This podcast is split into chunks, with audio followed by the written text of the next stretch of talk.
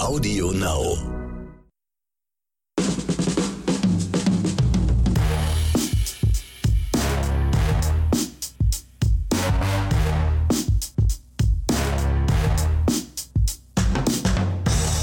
Herzlich willkommen zu einer neuen Folge von Oscars und Himbeeren. Mein Name ist Ronny Rüsch und mir gegenüber sitzt Axel Max und der kann mal kurz Hallo sagen, bevor ich weiterrede. Hallo und einen wunderschönen guten Tag. Das waren jetzt ein paar mehr Worte. Entschuldigung, Entschuldigung. Hallo hätte gereicht. Ja, ja. Ja, wie jede Woche haben wir heute wieder ähm, ein paar Oscars im Gepäck und eine Himbeere. Die Himbeere habe ich heute wieder mal an den Excel abgetreten, weil er hat was gesehen, was er wieder ein bisschen ärgerlich fand. Wobei ich aber schon ankündigen muss, ich fand es nicht ganz so ärgerlich und deswegen werde ich ihn vielleicht ab und zu dazwischen grätschen und sagen, du hast doch keine Ahnung. Du auch nicht. So. Kannst du dann zurück sagen, genau. Ja. Ähm, Gibt es irgendwas aus der Woche zu berichten jetzt? Abseits natürlich dieses ganzen Corona- Impfen Ja, das, und das lassen wir mal alles weg. das Nein, liegt alles Es ist ja was viel Schlimmeres, wo, wo wir Ja. alle doch nochmal kurz, vielleicht kurz innegehen sollten für ein paar Sekunden. Der Sommer ist dann jetzt offenbar tatsächlich vorbei. Die letzten Tage habt ihr alle hoffentlich nochmal genossen, habt euch nochmal einen sa saftigen Sonnenbrand abgeholt. Grüße an alle Dermatologen da draußen. Und äh, ja, der Sommer ist vorbei. Aber ich gehe frohen Mutes in den Herbst und den Winter. Warum nicht? Gehört auch dazu. Da ist, da ist meine Frage immer, wann hat der Sommer denn angefangen? Also ich sag mal so, äh, du lebst ja in den Breitengraden, wo offenbar mehr Sommer war, weil hört, hört man Richtung Berlin, äh, redet man von Okay. dem irgendwie drittwärmsten Sommer dieses Jahres. Ich hier in meinem äh, Ruhrgebiet, äh, wir reden von dem äh, erst besten nassesten, wie auch immer man das ausschimpft. Also gefühlt hat hier ein Tag die Sonne geschieden manchmal. Also es ist, naja, aber gut. Ja, also der Sommer ist offiziell vorbei, sagst du. Und ich vermisse Okay. die Zeit, wo das Wetter doch die größte Diskussionsgrundlage in Deutschland war. Das ist so ein bisschen verloren gegangen. Wir ignorieren im Moment so ein bisschen die Wetterdiskussion. Die, wir müssen wieder mehr über das Wetter diskutieren. So, Genau. mein da sind Statement wir uns alle einig. Wir alle wollen weniger Regen und wollen mehr Sonne. Richtig. Ja, wir haben diese Woche, wie gesagt, wieder ein paar Oscars und deine Himbeere. Und ich habe wieder mal, ja, es ist wieder mal ein bisschen eine, eine persönlichere Geschichte. Obwohl ich denke, dass, ähm, ich meine, unsere Oscars sind immer persönlich und auch unsere Himbeeren sind von persönlich. Herzen. Also das Aber mein erster Oscar ist, hat diese Woche mit einem Mann zu tun, der so einen Teil meiner Kindheit geprägt hat. Und darüber rede ich heute. Ich werde natürlich nicht äh, zu sentimental, aber es hat mich schon bewegt. Das muss ich, muss ich schon. Muss dann pack doch schon bitte die sagen. Taschentücher, die da neben dir liegen, einfach wieder weg. Mein zweiter Oscar wird diesmal eine deutsche Serie bekommen. Also das muss ich auch mal von einem meiner absoluten Favorite deutschen Regisseure. Das wird mein zweiter Oscar. Ja, und der Axel ist heute wieder für die Abteilung äh, über den Ozean zuständig. Einmal das und vor allen Dingen, nachdem ich ja letztes Mal so über Hawaii und schöne Strände oder sonstiges, wird es bei mir heute etwas, wie soll man das sagen, mediterran, ähm, mental, äh, ja, ein mentaler Ausritt in eine andere Welt und äh, lasst euch überraschen. Also Wird daraus dann wieder so eine Prollnummer wie, da bin ich schon gewesen? Oder warst du da noch nicht? Nee, tatsächlich äh, wird, wird daraus eine Prollnummer so nach dem Motto, ich habe rausgefunden, dass sie uns mit den Drehorten ein bisschen veräppelt. Aber das ist eine andere Geschichte. Okay, also es wird, es wird wieder eine Prollnummer Eine kleine, eine Da bin ich schon kleine. gewählt. Okay.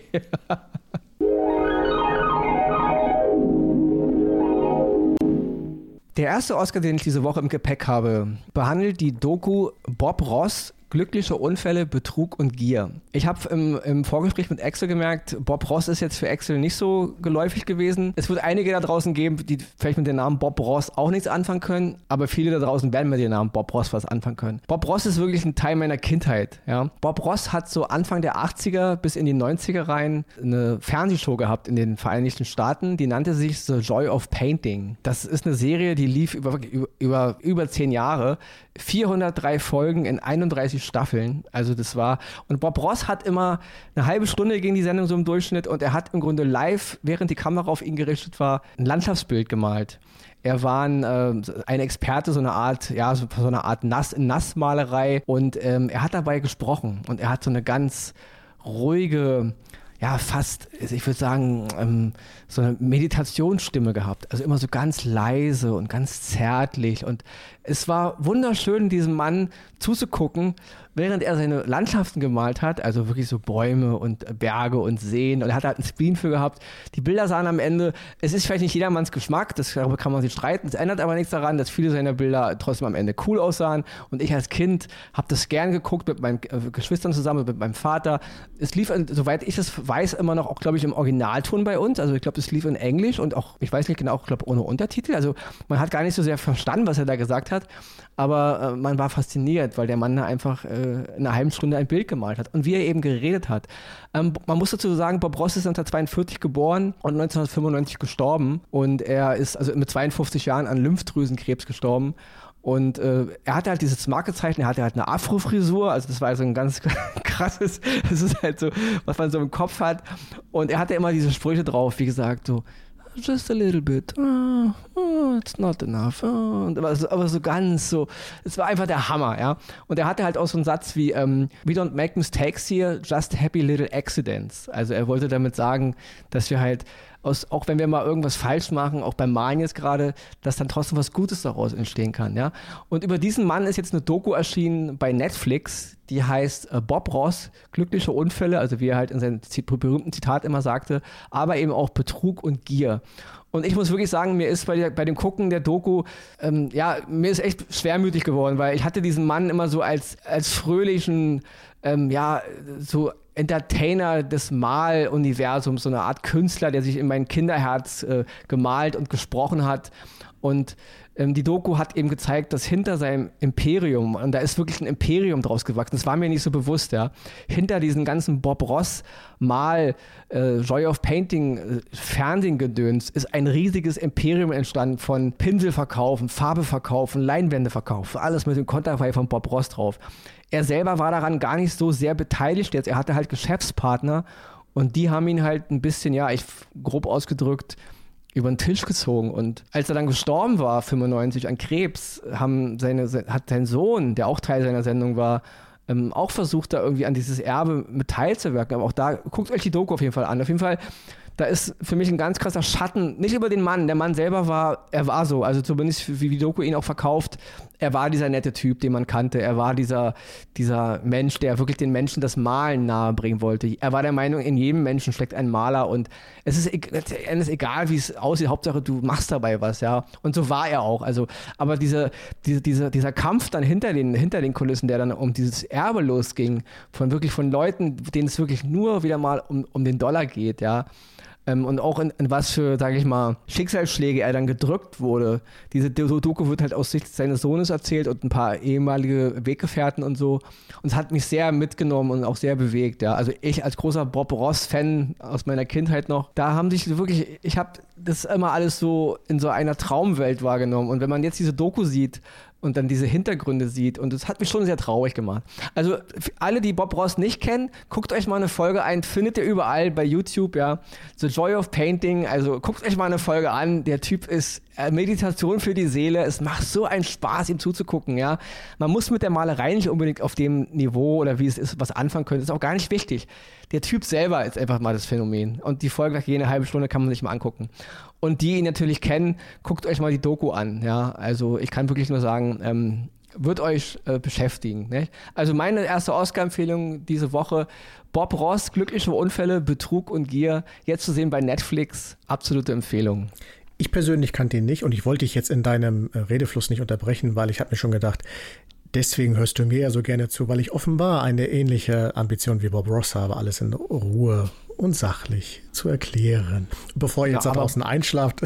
aber Bob Ross war um Längen faszinierender als Ja du. gut, er kannte halt malen, aber ich kann nicht ohne, malen. Sorry, aber ohne dich jetzt anzugreifen, genau. Ich höre dir sehr gern zu. Also ich höre dir lieber zu als mir, muss ich, muss ich ehrlich eingestehen. Gut, ich mir übrigens. Obwohl, obwohl ich die cooleren Sachen sage. Das ist wohl wahr. Muss ich, muss ich auch sagen. Du, du bist aber, wie, wie hieß dieses eine Wort noch? Schlagfertiger.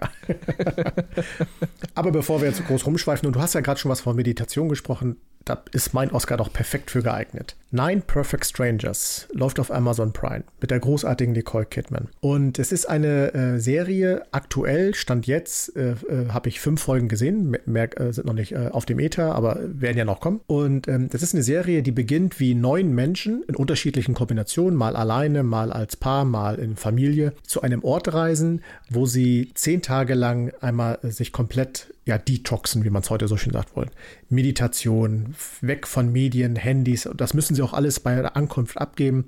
Sie bekommen ein auf sich zugeschnittenes Essprogramm, also wirklich mit, man muss tapfer sein, es besteht viel aus Smoothies und Früchten und sonstiges, also Fleisch wird man da vergeblich suchen. So fängt die ganze Geschichte an. Jeder bringt sein eigenes Schicksal, seinen eigenen Rucksack mit, aus den unterschiedlichen Dingen. Es geht um Menschen, die äh, Trauer haben, Menschen, die äh, überfordert sind, Menschen, die, äh, die an einer Weggabelung stehen und wissen jetzt nicht links, rechts oder geradeaus oder vielleicht doch zurück, man weiß es nicht. Und das Ganze wird dann äh, äh gecoacht von der großartigen Nicole Kidman. Die spielt die Mascha.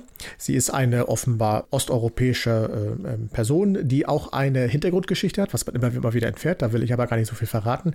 Und die aber dieses äh, ganze Konstrukt, wie es da ist, aufgebaut hat. Das Ganze nennt sich Tranquilum und liegt wirklich in einem paradiesischen Ort. Da jetzt der kleine Kritikpunkt. Es wird einem als eine Reise in Amerika verkauft.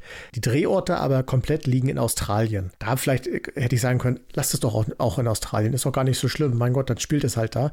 Aber es wird so ein bisschen verkauft, als wenn das alles in Amerika spielt. Gut, aber das ist so ein kleiner Kritikpunkt, wo ich, wo ich so ein bisschen da der kleine Fetisch habe und sage, musste das sein. Der Rest wiederum, unter anderem noch Melissa McCarthy, Michael Shannon und Luke Evans, die unter anderem mitspielen. Und gerade Michael Shannon und Luke Evans spielen eine hervorragende Rolle. Die tragen eigentlich diese ganze Serie. Die anderen drumherum haben auch ihre absolute Berechtigung und bringen auch ihre Geschichten mit. Aber die beiden sind so, die stechen richtig hervor und äh, sind mit ihren Geschichten so eigentlich so der. Ich will auch mal kurz prollen. Ach so. Ich habe mal, hab mal Michael Shannon in Los Angeles getroffen. Guck. Mhm. Auch Ronny kann prollen. Aber bitte, rede weiter. Leute, wie fandet ihr das? Also gut, äh, ich muss ja sagen, ich könnte jetzt wieder gegenkontern. Ich habe neben John McEnroe eine Ampel gestanden und er hat mich abgezogen. Aber es ist eine andere Geschichte. Auch in Los Angeles übrigens.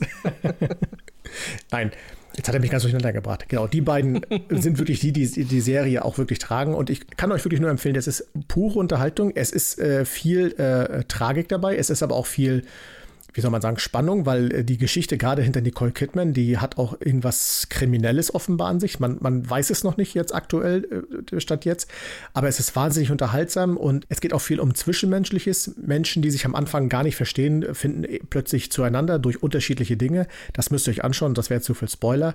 Und es ist wirklich auf einem Niveau, Ihr erinnert euch, vor ein paar Wochen haben wir über Big Little Lies gesprochen und das ist gleiche Niveau, wirklich. Sowohl äh, von der filmischen Darstellung, von den Dialogen, von den Schauspielern her und alles drumherum. Auch der Soundtrack wieder hier ein absolute Granate.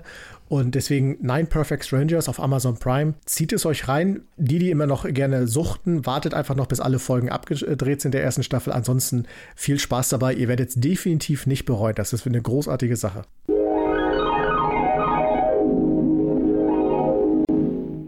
Und für die Erbsenzähler wieder, wir wissen natürlich, dass die Folgen abgedreht sind, aber bis sie halt veröffentlicht ja, werden. Ja, natürlich. Ist ja, Und halt, prollt er wieder. Du, nein, ich wollte, es sind ja, es ist der zum Schutz, es sind ja immer die Erbsenzähler, die dann immer eine E-Mail schreiben, also übrigens, ähm, der erste Captain der Enterprise war nicht Captain Kirk, was wir natürlich wissen, ja, aber trotzdem, ja.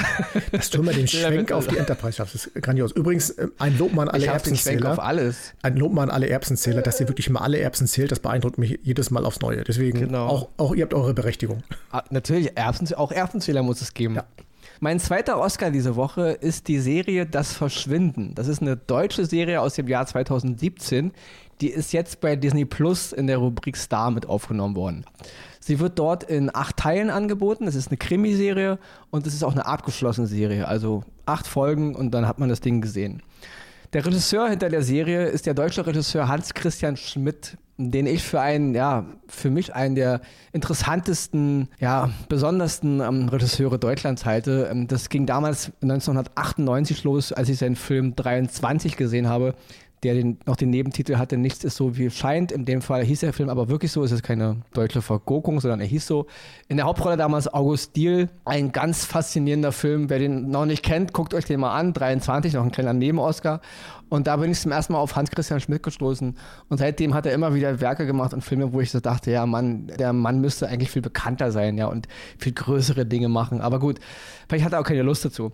Die Serie ist halt von ihm gemacht und in der Serie, also es ist für mich so eine Art, ich bin ein ganz großer Fan damals von der Serie Twin Peaks gewesen, von David Lynch, immer noch natürlich. Und das ist für mich so eine Art, Ja, Hans-Christian Schmidt sein Twin Peaks, ja. Natürlich ist es nur grob in, in gleichen Zügen, weil es geht auch darum, es verschwindet halt ein Mädchen und dann geht halt die Geschichte drumherum los, was ist mit dem Mädchen passiert und man lernt eine Menge Charaktere kennen. Ich will jetzt gar nicht so auf den Inhalt eingehen. Es ist wie immer, wie man es von Schmidt gewohnt ist, wunderbar erzählt, wunderbar ausgearbeitet, äh, die ganzen Charaktere, die Geschichte, die Art, wie es inszeniert ist. Ich mag seine Art. Ich bin ja immer nicht so ein Freund davon, von diesem deutschen Tatort, äh, ja, wie halt so deutsche Filme manchmal so gemacht sind, immer so alles so klar und so einfach, als würde ich einfach nur meine Kamera aufbauen und los geht's. Schmidt hat einen Style gefunden, irgendwie ein bisschen, es ist zwar auch irgendwie deutsch, aber es ist irgendwie cool, es gefällt mir halt. Also eine besondere Art ich bin ja Ronny ein ganz großer Fan von Hans-Christian Schmidt, was man vielleicht rausgehört hat jetzt.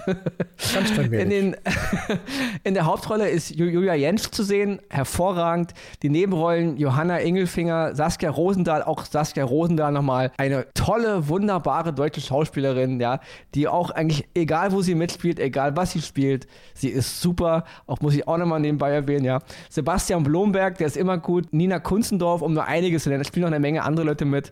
Ein ganz großes Ensemble, ein wunderbarer Cast, eine wunderbare, in Anführungsstrichen natürlich wunderbare Geschichte über ein verschwundenes Mädchen und die damit ähm, ja, verbundenen äh, Story-Elemente. Was hat dazu geführt, die Hintergründe? Es ist viel dramatisch, es ist teilweise auch schockierend, ähm, geht auch ein bisschen an die Substanz, aber eben auf eine Art erzählt, ja, wie man sie eben nur von Hans-Christian Schmidt gewohnt ist der Mann beherrscht einfach sein Handwerk. Und deswegen meine zweite Oscar-Empfehlung diese Woche, Das Verschwinden zu sehen bei Disney Plus. Schaut es euch an, wenn euch sowas interessiert. Und dann komme ich zu eurer absoluten Lieblingskategorie der Himbeere. Und ja, ich weiß, diese Woche werden wir garantiert ein bisschen Post kriegen, weil vielleicht ein äh, Großteil doch nicht meiner Meinung sein wird. Aber ihr wisst ja, es sind unsere Empfehlungen, unsere Eindrücke, die wir nur berichten. Das müssen ja nicht eure sein. Deswegen fange ich jetzt mal an. Es geht um Greenland, ein Film, auf den ich mich persönlich gefreut hatte, weil ich stehe so auf diesen apokalyptischen Krempel. Ne? Komet hier, Tornado da, Überschwemmungen und so weiter. Kann man mich immer mit fassen. Was mich an diesem Film allerdings äh, dann irgendwann gestört hat, da fange ich mal, ich fange erstmal mit dem Guten an. Er fängt super an. Auch die Schauspieler Jared Butler, Marina äh, Beckerin und so weiter, Scott Glenn, nicht zu vergessen, der zwar eine kleine Rolle hat, aber auch ganz gut spielt. Die der machen große ihr, Scott Glenn. In dem Fall ist er nicht so groß, aber äh, er ist immer groß. Okay, egal der große Scott Glenn. Ähm, die, die machen ihre Sache gut. Das ist äh, ähm, auf einem vernünftigen Niveau, kann man machen. Auch die äh, bildliche Darstellung, äh, die, die Action drumherum, alles safe. Was mich einfach nur stört, ist, das wäre ein Film gewesen, da hätte man mutig sein können. Da hätte man wirklich den Film einfach mal zu Ende bringen können. Die Menschheit wird es am Ende nicht überleben. Kleiner, äh, äh, die, die, man sieht die Erdkugel, nach, ich nehme es einfach vorweg, ich meine, die meisten wissen es. Voll gespoilert jetzt so, erstmal hier. Es geht, äh, da schlägt irgendwas auf der Erde ein, bumm. Und äh, man hätte das Bild wegzoomen können, die Erde, wie sie halt nach dem Einschlag ist. Äh, eine Off-Stimme erzählt nur eine kleine Geschichte und dann wäre es Ende gewesen. Das wäre okay. Wo es aber wieder hingeht, ist, dass der gute Anfang der Geschichte, so die Menschheit hat sich geirrt und äh, es passierten die Dinge doch anders, als man denkt, plötzlich wieder in dieses Klischeehafte reinrutscht. Das Pärchen, was mehr über sein Scheidungsproblem spricht, als über den drohenden Weltuntergang, das Kind, um das man sich ständig kümmern muss und so weiter. Und dann dieses, in der letzten Minute habe ich dann doch noch die Idee, wie ich uns dann retten kann und am Ende und Nein, Leute, das ist alles tausendmal erzählt worden und ihr habt einen Film gut begonnen, ihr habt einen Film gut aussehen lassen und es rutscht doch wieder in dieses einfach Klischeehafte, wo, wo es keine Erneuerung gibt. Ich erinnere mal gerne zurück an den Film Deep Impact. Deep Impact ist ein Film, der viel unter Radar gelaufen ist und in der Zeiten von Armageddon und so weiter eher untergegangen ist, weil man gesagt hat, naja, das war jetzt nicht so der Brüller. Aber Deep Impact hat sich bei den Menschen, denen es darum geht, weniger um Liebesgeschnulze und sonstiges gekümmert, sondern einfach um dieses Schicksal, okay, da kommt jetzt was auf uns zu und wir wir müssen irgendwie das Bestmögliche tun, um da rauszukommen. Und das ist nicht für alle gut ausgegangen. Da hat es auch einige böse erwischt. Das, wer den Film kennt, weiß, wovon ich rede. Und in diesem Film ist es aber wieder einfach nur, es ist dieses typische Hollywood am Ende. Ich sag mal, dass keine rosa Blümchen vom Himmel gefallen sind, war eigentlich alles. Aber ich nehme es vorweg, man sieht ein Vögelchen in dieser Apokalypse plötzlich rum. Und alle so, ach, ein Vögelchen und so.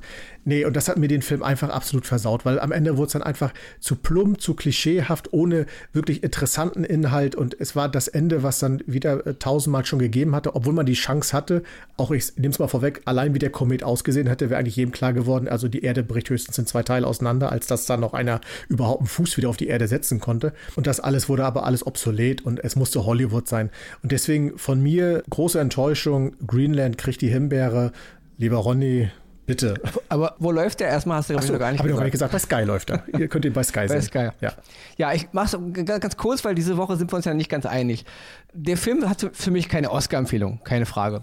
Aber eben, er ist für mich auch nicht so krass, dass er eine Himbeere verdient hat, weil du hast recht, Deep Impact finde ich ist von, von diesen ganzen Kometenfilmgedöns mit einer der coolsten. Der ist am solidesten und auch am, sag ich mal, von der Sache her äh, gut gemacht. Armageddon hingegen finde ich, den kann man in Endlosschleife gucken, weil er als Film funktioniert, obwohl er natürlich total albern ist, Absolut, aber er ja. funktioniert einfach auf der Unterhaltungsebene. Und Greenland fand ich stellenweise gar nicht so schlecht, weil, ähm, okay, der Regisseur hat auch den Film mit, mit Gerard Butler gemacht, ähm, Angel Has Fallen. Das ist ein absolut, ja, ist ein No-Go, ja. Also da braucht man gar nicht drüber reden. Das ist wie äh, The Tomorrow War, um den Film auch nochmal zu nennen, ja. So, sechste Woche hintereinander, abgehakt. ähm, aber ich fand Greenland stellenweise gar nicht so schlecht, weil diese Erzählvariante aus Sicht der Familie, dass das, dass das ganze große Tromborium halt irgendwie nur am Fernseher passierte oder halt weit weg, das fand ich gar nicht so schlecht. Das hat mich ganz gut mit, mitgenommen. Ich fand auch die Schauspieler, dass in dieser ganzen Beziehungskonstellation aufgrund, ja, ähm, wir haben uns gerade getrennt, er hat sie betrogen, dass man da ab und zu nochmal minimal drüber redet, ist ja klar. Ich meine, nur weil gerade die Welt untergeht und weil man flüchtet, ist ja die Spannung trotzdem da. Fand ich es auch, ich verstehe, was du meinst, fand ich aber nicht so störend. Das Ende hingegen, ja, ich habe auch mehr darauf gehofft, dass am Ende Schicht im Schacht ist und das alles okay, aber ich fand es nicht so schlimm. Also wie gesagt, der Film hat auch keine Oscar von mir verdient, also keine müssen wir euch unbedingt angucken. Aber ich fand, er hat gute Elemente gehabt. Auch die Action fand ich, gerade weil sie so, so, so, sag ich mal, spartanisch eingesetzt wurde, hat sie irgendwie funktioniert. Hat sie mich mehr abgeholt, als wenn ich immer mittendrin bin. Und ich meine, gut, es sterben, am- es sterben genug Menschen in dem Film. Ja, ich mein, natürlich, ja. Ist ja nicht so. Und äh, wenn ich eine Geschichte erzähle, dann erzähle ich natürlich die Geschichte von denen, die überleben. Sonst brauche ich ja nicht, dann kann ich auch den ersten erzählen, der vom ersten Meteor schlagen wird und dann ist der Film nach zehn Minuten zu Ende. Das ist, das ist immer so die Frage, äh, die mir immer so durch den Kopf geht, warum erzählt man die Geschichte? Da damals, um wieder, um wieder zu Star Trek zu kommen, ähm, die Enterprise, die Enterprise überlebt immer alles. Na ja klar, warum soll ich mir denn das Föderationsschiff raussuchen zum Erzählen, wie nach der ersten Mission alle sterben? Natürlich nehme ich das, was wahrscheinlich alle Missionen überlebt. Dass es auch noch das Flaggschiff ist, darüber kann man streiten, aber gut, ich weiche schon wieder ab. Ähm, ich verstehe deine Kritik vollkommen, aber aus meiner Sicht ist es nicht eine Himbeere. Es ist einfach nur, es ist null, es ist, oh, es ist okay, es ist okay. Also ich habe mich jetzt nicht gelangweilt beim Gucken, aber auf jeden Fall keine klare Oscar-Empfehlung. Und jetzt äh, switchen wir zu Verena. Wolltest du noch was sagen? Hätte ich jetzt Verena reden nein, lassen. nein, nein, nein. Lass mal Verena ruhig reden. Vielleicht, was sie da vielleicht so zu sagen hat, wenn sie den Film überhaupt gesehen hat, weiß ich gar nicht.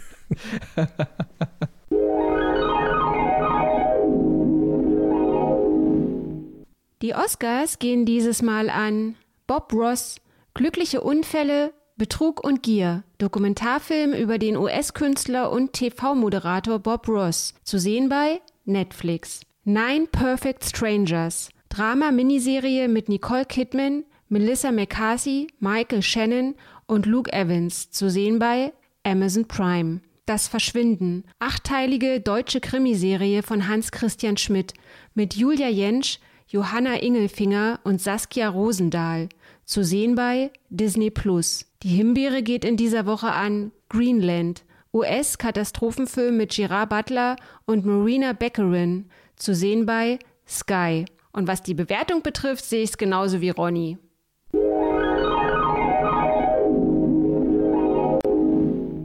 Aha, okay. Damit sind wir dann auch am Ende schon dieser Sendung, die mal wieder sehr vollgepackt war mit einem Potpourri an äh, bunten Empfehlungen, die wir mal wieder für euch gesammelt haben. Bleibt mir eigentlich noch gar nicht mehr so viel zu sagen, außer Ronny, ich weiß nicht. Ja, ich will noch darauf hinweisen, dass wir ab nächste Woche auch natürlich wieder unsere Zuhörer und Zuhörerinnen-Empfehlungen reinnehmen Stimmt, werden. die warten Wir haben, schon. das jetzt, wir haben das jetzt ein bisschen äh, rausgelassen, ja, weil wir das auch ein bisschen sortieren müssen. Aber nur das, für, für alle, die uns wieder geschrieben haben, ähm, ihr werdet auf jeden Fall Wir berücksichtigt. haben euch nicht vergessen. Und wir sind euch übrigens auch wieder des Weiteren sehr dankbar, weil da waren auch schon wieder ein paar Empfehlungen dabei, wo ich sehr dankbar war, dass ich mir die angucken darf und durfte. Von daher seid gespannt. Nächste Woche geht's weiter. Ja, dann kommen wir zum abschließenden, abschließenden Statement. Äh, bitte erheben Sie sich. Im Namen des Volkes ergeht folgendes Urteil. Bleiben Sie uns treu, bleiben Sie gesund und bis nächste Woche. Auf Wiedersehen. Blödsinn. Auf Wiederhören. Endlich ist es ihm auch mal passiert. Tschüss.